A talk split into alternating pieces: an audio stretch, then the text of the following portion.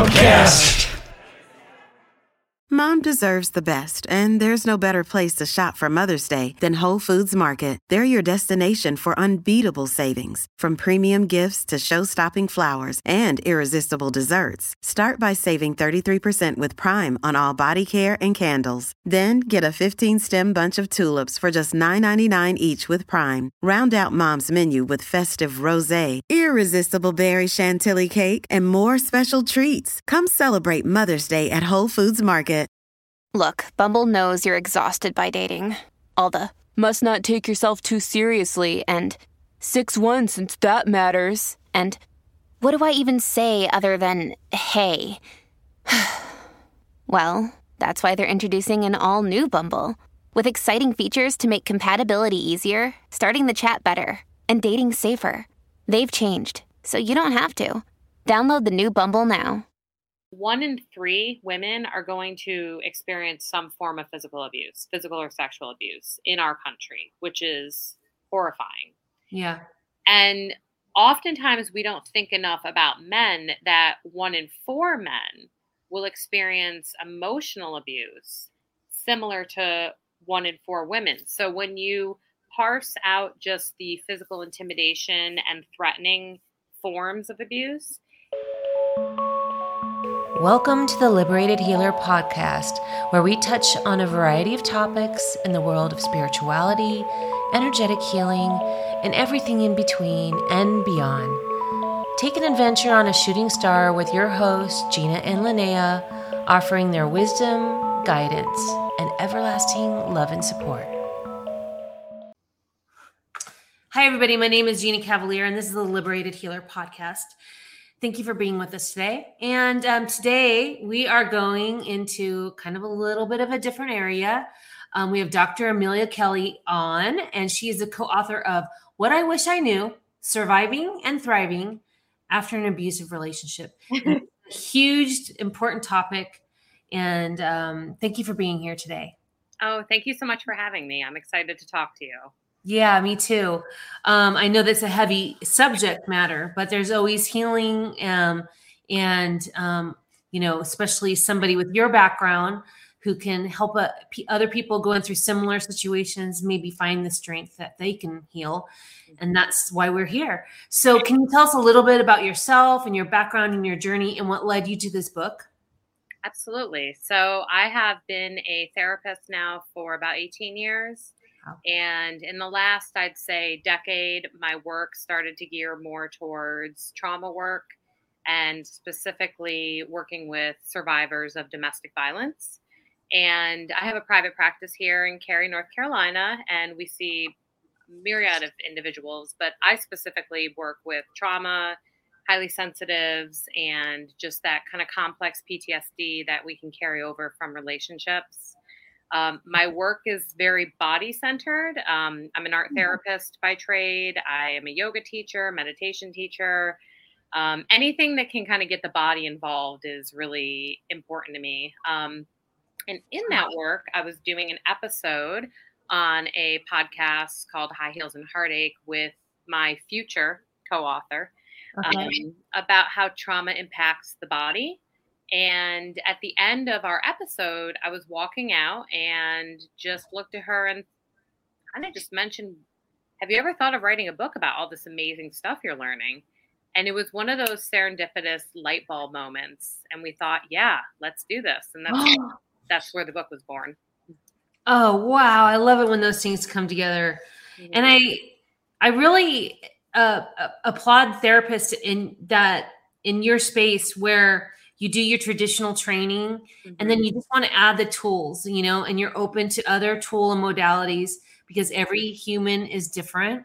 And now you can kind of say, well, yeah, that might not be for you, but this one really could, you know what I mean? And Right. so I don't think that is um was very popular until maybe the you know recently. I would agree. Yeah. Mhm. So what does other therapists say when, you know, do they applaud you for that? Are they is it getting more popular? I think so. Um, you know, something that is interesting, just owning my own practice, I hire folks to work for me all the time. And it's a question that I often ask them, you know, kind of what is your trauma approach? And I have to say, if someone comes in and says they stay very cognitive, very psychodynamic, meaning you're just rehashing past over and over, it doesn't feel like a good fit because from what I know, you can't unknow it. You know, you can't yeah. unknow the amazing impact the body can have on healing. And it's really where trauma and these experiences that we have in our life are stored. So I'm really interested to hear how you guys co-authored this. What that what she must have got a lot of amazing therapy out of it. right? Mm-hmm. Because um you guys had to sit together a lot a long time, right? It was I mean the, the process was very interesting because we started pre-COVID. Okay. And so the beginning started us in a coffee shop together, you know, outlining how we were going to do this. And at first, actually, it was going to just be kind of more of an exploration of the different things that she's learned in her work and kind of my take on that. But then she decided to jump in and go straight for it and tell her survivor story and that's what sets our book apart is that it's a memoir that is interwoven with self-help. So yeah so every chapter she tells her story beginning middle and end. And then i kind of press the pause button with the reader and say based on what's happening this is what you personally can look out for and what you can protect yourself from and then she just goes back in totally raw, totally authentic, and says, These are the things I didn't know. And this is what I know now after reading what Dr. Kelley had said. So it's almost like this three way dynamic conversation between us and the reader, which we really love. Um, yeah. So that's how we wrote it. So she would tell her story, she would hand me her portion, I would respond, I would hand it back and then she would respond. So what you're reading was literally the flow and the process of how it was written. Wow, it's like a live therapist exploration with their client in a way uh, of how and and how the process works and how everybody can use that process to heal themselves through because trauma is so you know similar uh, i've noticed you know even though the stories are different but they're they can be kind of coupled very similar to each person you know? Yeah i would yeah yeah i think the word that comes to mind to me is universal. Yeah. Um, just because you know because each story is so different and because the each person is so different the way that you're going to heal and process will differ. Um, and I and I do just want to put this out there for anyone listening. Um, I was not my my co-author's therapist. Yeah. I was okay. therapist. She had done all of her therapy on her own pre us working together. Okay. Um, which was really amazing because I get to work with people normally when they're in the trenches of getting out or recovering, and it was pretty incredible seeing someone who had kind of already integrated their trauma story and started making changes for other folks. Okay, great. But that doesn't mean that along the way there weren't some really cathartic moments where even though she had done all the work she had done, there was something brand new that she learned or something new that she experienced. So of course. Yeah. Yeah, so, putting it to paper like that in that mm-hmm. grand of a way, I'm sure. Yeah. Wow, what a great experience. So can you um, talk a little bit about statistics and physical abuse and relationships? Um, you you sent me a few things that were quite astounding. I know, I know. So it's the statistic, and this is let me just put this out there. This was pre-COVID. Okay. these statistics were generated. So one in three women are going to experience some form of physical abuse, physical or sexual abuse in our country, which is horrifying. Yeah. And oftentimes we don't think enough about men that one in four men will experience emotional abuse similar to one in four women. So when you parse out just the physical intimidation and threatening forms of abuse, it actually is the same for men and women. Oh, okay. Mm-hmm. And that's not something people like to talk about too often, mm-hmm. um, especially Wow, that's that's pretty incredible. Um, Wow. So, um, how emotional abuse is almost like you, okay, so it's almost equal for the genders. Um, wow. Do you get a lot of, um, males? Well, what I'm sorry, I'm kind of stumbling my words, but what I'm picking up is those statistics. I find that men would have a hard time admitting that over maybe, right? So, well, yes. I mean, there certainly is a stigma um, when it comes to masculinity and toxic masculinity, even, and being able to be vulnerable and admit that you've experienced something like this. Look at yeah. me. Um, so, it's the thing of it is, is that that's that's honestly my whole mission is uh-huh.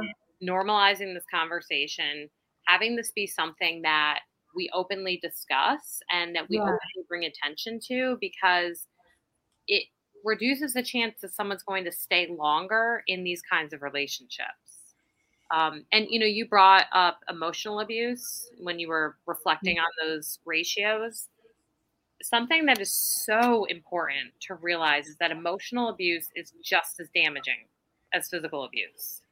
Absolutely for so many reasons. And just on a scientific level, interestingly, there have been studies done that have examined the impact of emotional neglect and heartbreak versus physical um, physical harm, and the same exact area of the brain lights up similarly for either.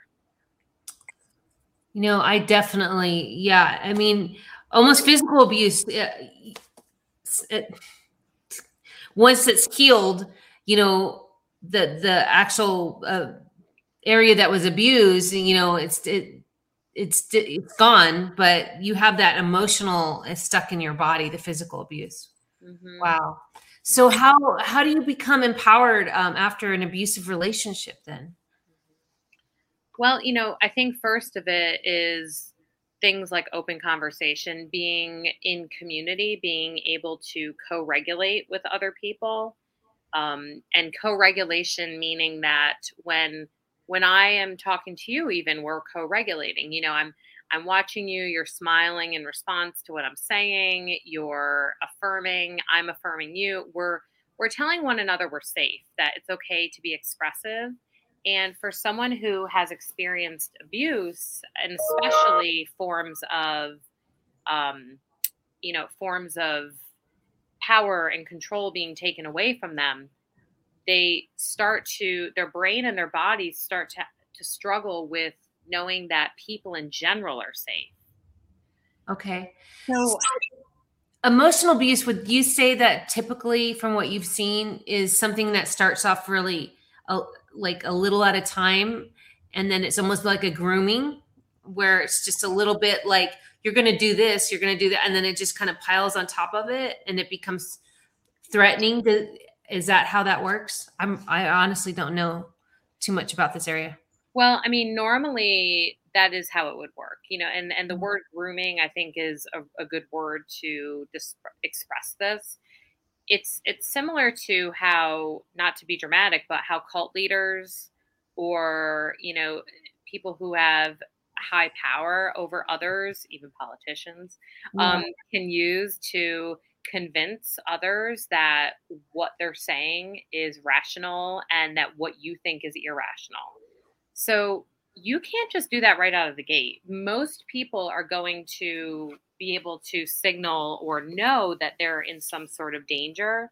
So if you just come out abusing and negative towards someone right off the bat, they're going to leave. Um, now, I will say, someone who's experienced trauma before, it will probably take more of um, a danger or a red flag to throw them off enough to want to leave. They might have a higher tolerance for stress and a higher tolerance for chaos, which is really dangerous. And it's something that's important to explore is, you know, those likelihoods of repeat trauma. And that's why informing mm-hmm yourself of what can happen after going through trauma is so crucial.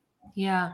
Um, but there's going to be a period where they lure you in. There's going to be a period where they're going to some common terms, love bombing, for mm-hmm. instance. You know, they're going to tell you all the right things, make you feel that um, you know they can they can provide you everything that you need and everything you've ever wanted and they see you that is such a common thing that i hear folks that are in abusive relationships say they know me better than anyone else really yeah. oh so the person that's being abused they feel that that's their confidant in a way or okay Mm-hmm. They feel seen, they feel validated. And but the thing of it is is that these are nuggets. They're like little breadcrumbs that are left out to just keep you in that trauma or in that cycle of abuse that can turn into trauma.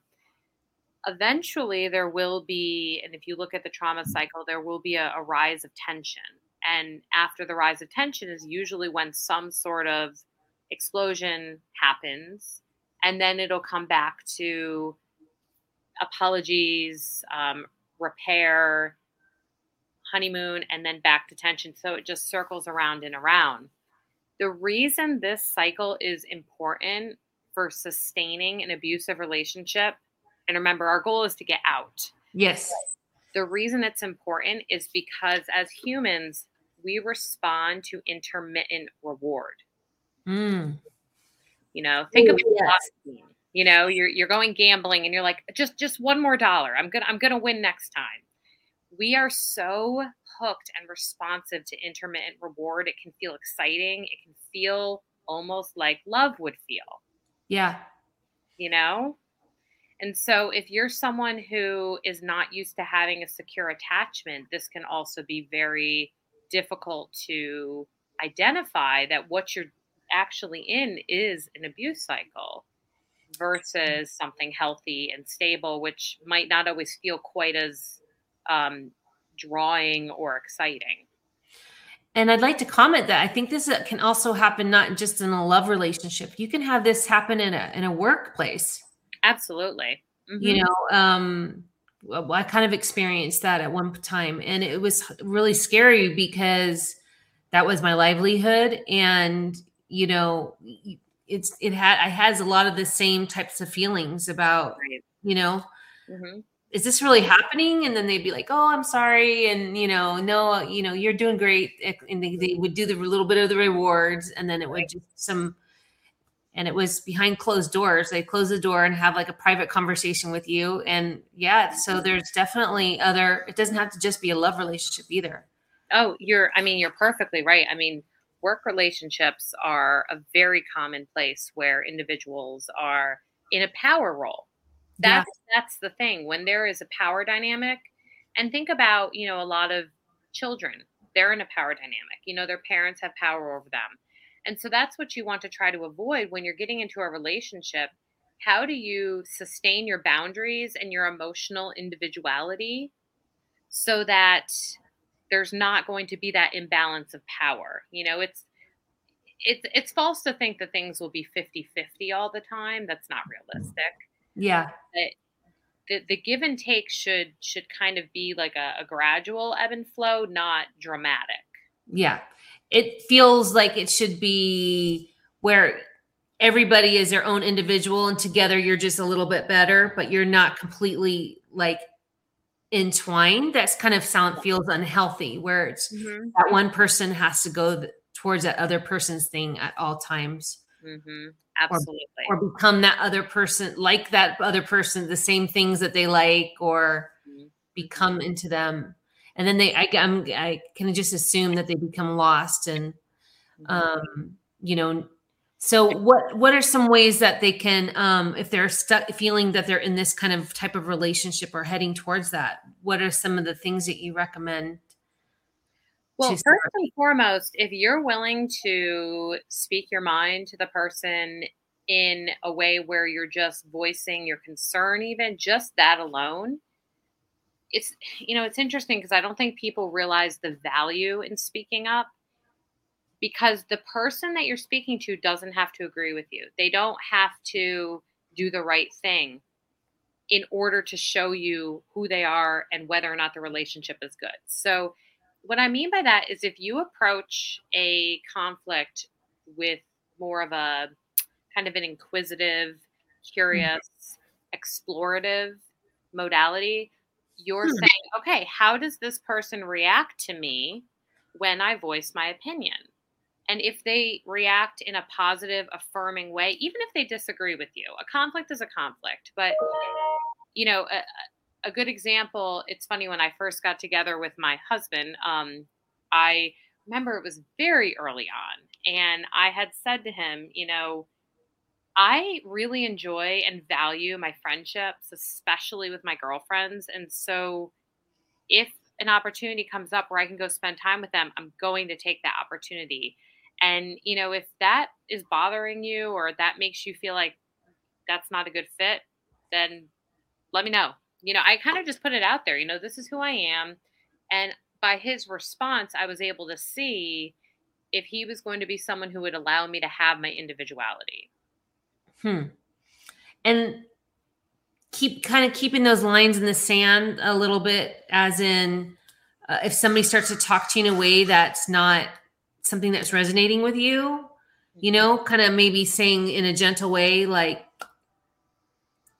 you know, stop, you know, can you speak to me in a way a little bit differently? We don't need to go there. I mean, mm-hmm. really kind of trying to res- uh, see that what's happening and try to mm-hmm. mitigate it as well. Mm-hmm. I mean, I'm I'm all for express. There's no I tell my clients a lot, there's no perfect time to tell someone how you feel. Mm, that's a good line. Yeah. Right. There's no perfect time. Maybe barring a funeral. okay, so, so, maybe not confronting, you know, we really need to talk about a relationship. I'll give you that. I'll give you that. But you know, there's really no perfect time. And if you wait for the perfect time, you're you're more likely to start to internalize your feelings, become resentful, um, potentially even have physical side effects of internalizing and repressing. And then also, when you ruminate, and ruminate is kind of that hamster wheel that we go yeah. on for overthinking something. Rumination is like that game telephone, but you're playing with yourself. Yes right? So the longer you ruminate, the more the story or the emotion can get skewed. And so it's hard to remember what your initial emotions were, even.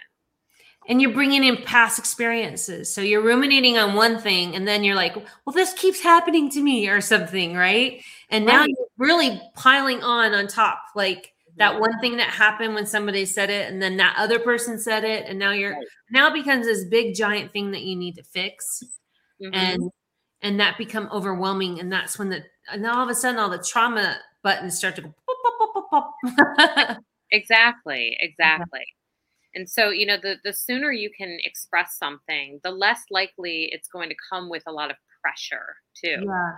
You know and I, I just constantly champion for being comfortable with healthy conflict. And this doesn't mean you have to nitpick and and you know there is benefit to choosing your battles, especially if it's a chronic issue and you've been in a relationship for a long time.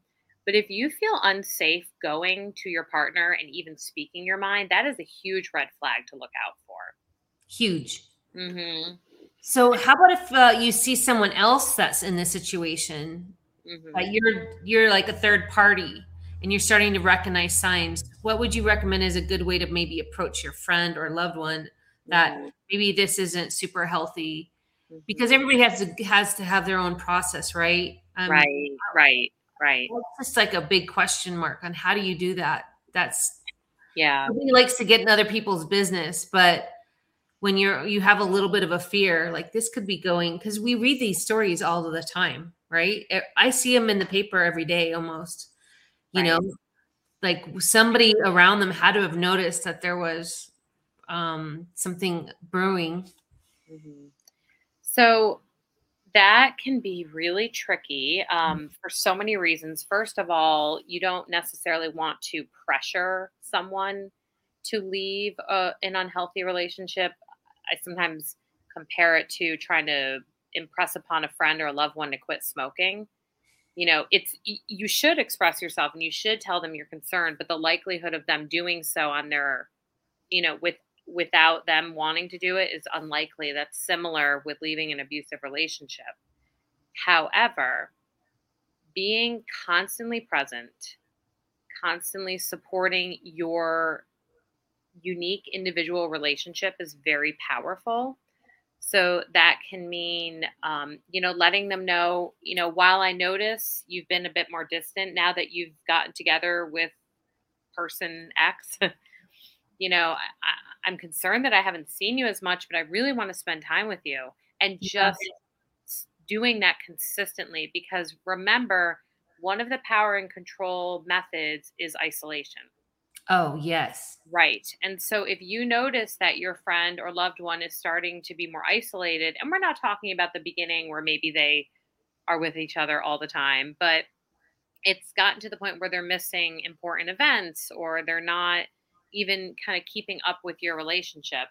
That's a less obvious and it almost seems less dangerous example of the fact that someone might be struggling.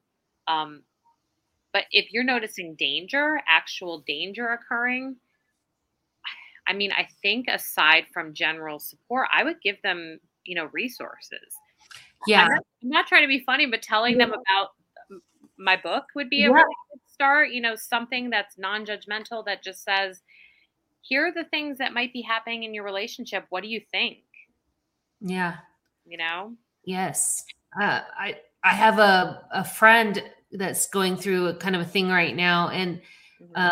um, the, their partner really doesn't hit them, but they throw things at them a lot, and um, when they get angry, and yeah. then that person when they're getting ready to think about leaving, um, they tell them that you know they're suicidal. So there's always like there's some definitely create you know things happening there. So um, again, because I do energy work and healing, um, I just put them out to both of them, not just one or the other. I said, Hey, you guys need a healing, you know, you guys want to come out because it's, I, am trying not to separate the two people, but you know, um, just say I only give it to my one friend, but I'm like, Hey, if, there, if there's anything I can do to be supportive, yeah. Um, but you know, of course that gives me a little knot in my stomach because um, I under, uh, I started this channel basically because I would I was basically suicidal um, through some of my uh, adulthood life, and I I got out of that through healing and mm-hmm. learn meeting people like you and things like that. So, um, you know, when I heard that here, I really started this platform to help people to be an out, uh, uh, you know, for to be a, a resource for things like yeah but yeah. specifically for people who are suicide because that's um, preventable. Yeah. And yeah.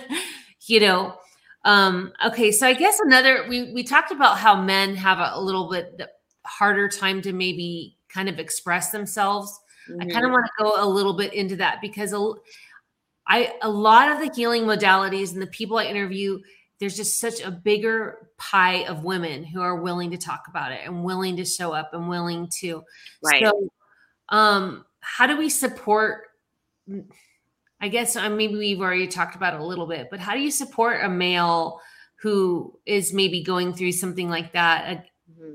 or or how do you how do you address when you have a client who is male who's maybe in this situation and doesn't feel like they they have a voice or can talk they're kind of shut off. Right. Well, I mean, first of all, I would normalize and remind, if we're talking about one of my clients, how this is way more common than is shared, and that there is a voice out there. There are there are support groups, there are online groups, and we can maybe reference some of them in the notes. Sure that are there that talk about this. So that's, you know, the first thing is that this is not abnormal. And if anything, by being witness to what you're experiencing and what you're going through makes you so much braver. And it then perpetuates the ability for others to talk about when they go through something like this. Because if we don't talk about it, no one knows. Yeah. Mm-hmm. Man, I just want to send a big hug out to anybody who's experiencing any of this right now and i know that you know we we come into this world with like love and compassion and hope and through our traumas a lot of times we become these other people that we never meant to be and you know even the people that are the abusers you know they're you know this is not usually the life that they have chosen for themselves you know? Um so you know coming together building community helping each other being a voice to you know showing up for people sometimes in silence i guess is what i'm getting. Sometimes just you know being that consistent person hey how are you? What's what's going on? and things like that. Yeah so, can you tell us a little bit about the book's um, story, even though um, Kendall is not here, but just going to give us a little bit of interest about the book? Absolutely. So, Kendall Ann was, I mean, much like many individuals looking for her person, you know, and so dating sites and trying to meet different people. And the beginning did seem really promising you know, and she goes through that in the book, exploring some of the things that we even talked about today with, you know, love bombing, which just to put this out there, love bombing is present in all relationships, mm-hmm. um, not just abusive ones. But the issue is that with love bombing, it's used manipulatively when it's in an abusive relationship. It's almost in a way to kind of shield their true persona of who they are. I mean, we all want to put our best foot forward. I think it was Chris Rock had a funny bit where he's like, no one's themselves in the beginning of a relationship. They all positive. I remember hearing him say that. Yeah.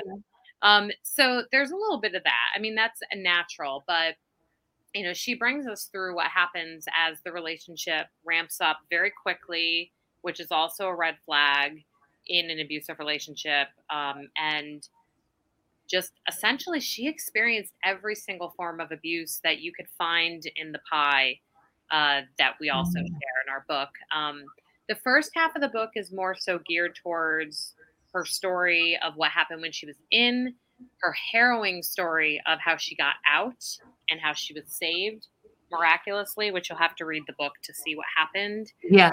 And then the second half of the book we dedicate to now that you're out, what do you do? Like, how do you thrive? How do you, um, you know, how do you find your joy again? How do you trust people again? How do you trust yourself? How do you know what you like, what you don't like? Because you can tend to lose some of your, even just your individual thought process when you're walking yeah. shells all the time. Um, and, you know, one of my favorite parts of the book, however, is that it, it definitely does not place blame on the survivor. It places blame where blame should be placed, which are on the masterful tactics that abusers use. And it's not just for survivors either. I mean, someone who is supporting a loved one who's in an abusive relationship could benefit from reading it. A clinician or a helping professional who is working with those who are in these kind of relationships can benefit. So it's it's pretty wide reaching. I, I was once asked who is it appropriate for, and I said pretty much anyone other than children. yeah, it's not a children's book. so um, you mentioned that it um, in some of the readings that I uh, about how the what am I trying to say trauma in the body, how it can kind of now go deeper into the physical. Can you explain what you mean by that? Well, so we have this experience. It's interoception. It's the ability for your body to know things such as when you're hungry, when you're thirsty, when you're tired, when you're sad, when you're happy. I mean, it just is this incredibly sophisticated inner system. And when you experience abuse, the interoception gets disrupted. And so it can be mm. really hard to stay connected to your body. And that can mm-hmm. start to portray in trauma responses. You know, I had a a client who had experienced chronic um, complex trauma in her childhood. She came in a couple sessions ago saying that there was some potential um, unease with finances for her, and she was waiting for the rug to be ripped out from under her. Cognitively, she knew everything was going to be okay. She said in session, but physically, her body wouldn't match you know, her heart was still racing. She was still getting headaches. She couldn't sleep. So you can be telling yourself something, but I think it's, you know, 80% of what we experience comes from our body up. Only 20% comes from the brain down. Oh, wow. Mm-hmm. So when you start to give more credence to how powerful our body is, I mean, you can even look at. Have you ever heard of power posing? No. Let's oh, so cool. It's so cool. Um, I want to say it's Amy Cuddy. I okay. I'm quoting um, or McGillicuddy. There's so there's so many I love, but um, it's this really neat study that was done on what happens to our body when we hold it in like a powerful pose, like either hands on your hips or leaning forward, just a, a position of authority. That it actually sends hormonal signals to your body to increase things like testosterone, endorphins, and um, reduces things that would cause stress. So much so that in the study, they had these folks do mock interviews. The interviewers would score them and say who would they hire, who would they not. And then they would test the um, stress hormones of the participants. And they found that those who power posed generally, I want to say they had them hold it for about two minutes, one to two minutes. Those folks, it might have been more, but those folks outperformed, far outperformed those who hold kind of yeah poses. Wow. So our bodies tell us things all the time, you know? So we just have to give a lot of attention to that. And any trauma therapist ever has probably said that their favorite book regarding this, uh, Body Keeps the Score by Bessel van der Kolk, is just, it's paramount in learning more about this.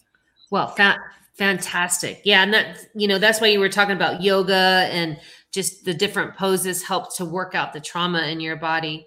Right. Um, so, I mean, a lot of people, I, you tell me, but I would assume that a lot of people's first response is that they're not in the right situation or something's not resonating with them is through anxiety or panic attacks. You know, almost yeah. like something's not right. You know what I mean? And it's just start to like you're just having a response to that person, mm-hmm. and whether you clam up or yell or what, ha- but mm-hmm. physically, I feel like that's really a good receptor for your body to say something's not right.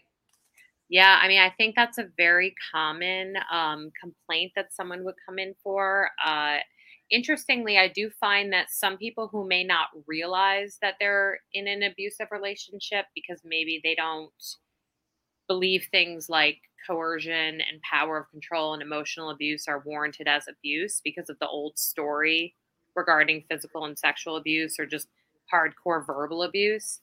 Um, lot of them do come in about medical complaints. You know, even mm. though I'm not, I'm uh, I'm a doctor of philosophy, but I'm not a, a medical doctor. Um, they'll come in for things like upset stomach, chronic headaches, insomnia, and you know, so they're thinking it's connected to what you're saying, the anxiety, and they're not realizing their body is literally having symptoms from stress related to the trauma of their relationship. Yeah, and the cortisol just kind of starts to go crazy and then mm-hmm. um yeah, like you said you can't sleep and oh let's just again I want a, a quiet voice. I was just thinking about all the people experiencing abuse right now. Um pick up this book from Dr. Uh, Kelley and um, her co-author um, Kendall Ann Combs. And, you know, what a harrowing little story. I can't wait to read it and see how she came through on the other end and kind of the processes she went through to recognize and meeting you. How what an amazing cathartic thing. You know, I just I really love these kind of stories, how people come together. Like you said, it was serendipitous, and mm-hmm. you get to have this expression and help her th- through in a deeper way and help other people and using it to benefit. So mm-hmm. I really appreciate that. Is there anything that um, you'd love to uh, end on, kind of a note to people that might be going through some of this? I think one thing that we did not bring up was the power of your breath. Mm. And we explore that a lot in the book. Uh, we explore how, you know, breath can't happen in the past, it can't happen in the future. It's just right now. Yeah. So for anyone listening, I would take a moment to take a really nice deep breath in and really focus on the exhale. The exhale is where our body lets go, it's where our nervous system regulates. And just honor that, you know, and come back to that as much as you can. And, you know, being in the medical profession and gone through COVID, and I'm sure you really got quite busy um, with people that needed, yeah, you know, I wanted to send out a warm thank you for your, it, it, it's not easy. And, and that has to be recognized because the healthcare system and everybody in it is, is really struggling. Mm-hmm. It's real. Um, right. They're working a lot of hours. They're taking on way more people than they normally would.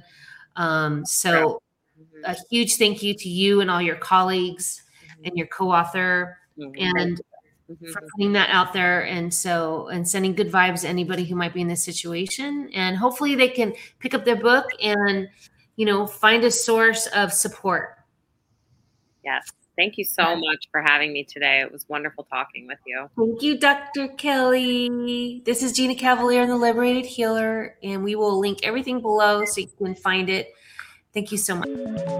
If you enjoyed this episode, you can find us online at theliberatedhealer.com, on Instagram at Liberated Healer Podcast, or on Facebook at The Liberated Healer. Give us a follow, subscribe, send us a message if you so feel, and thank you for your support.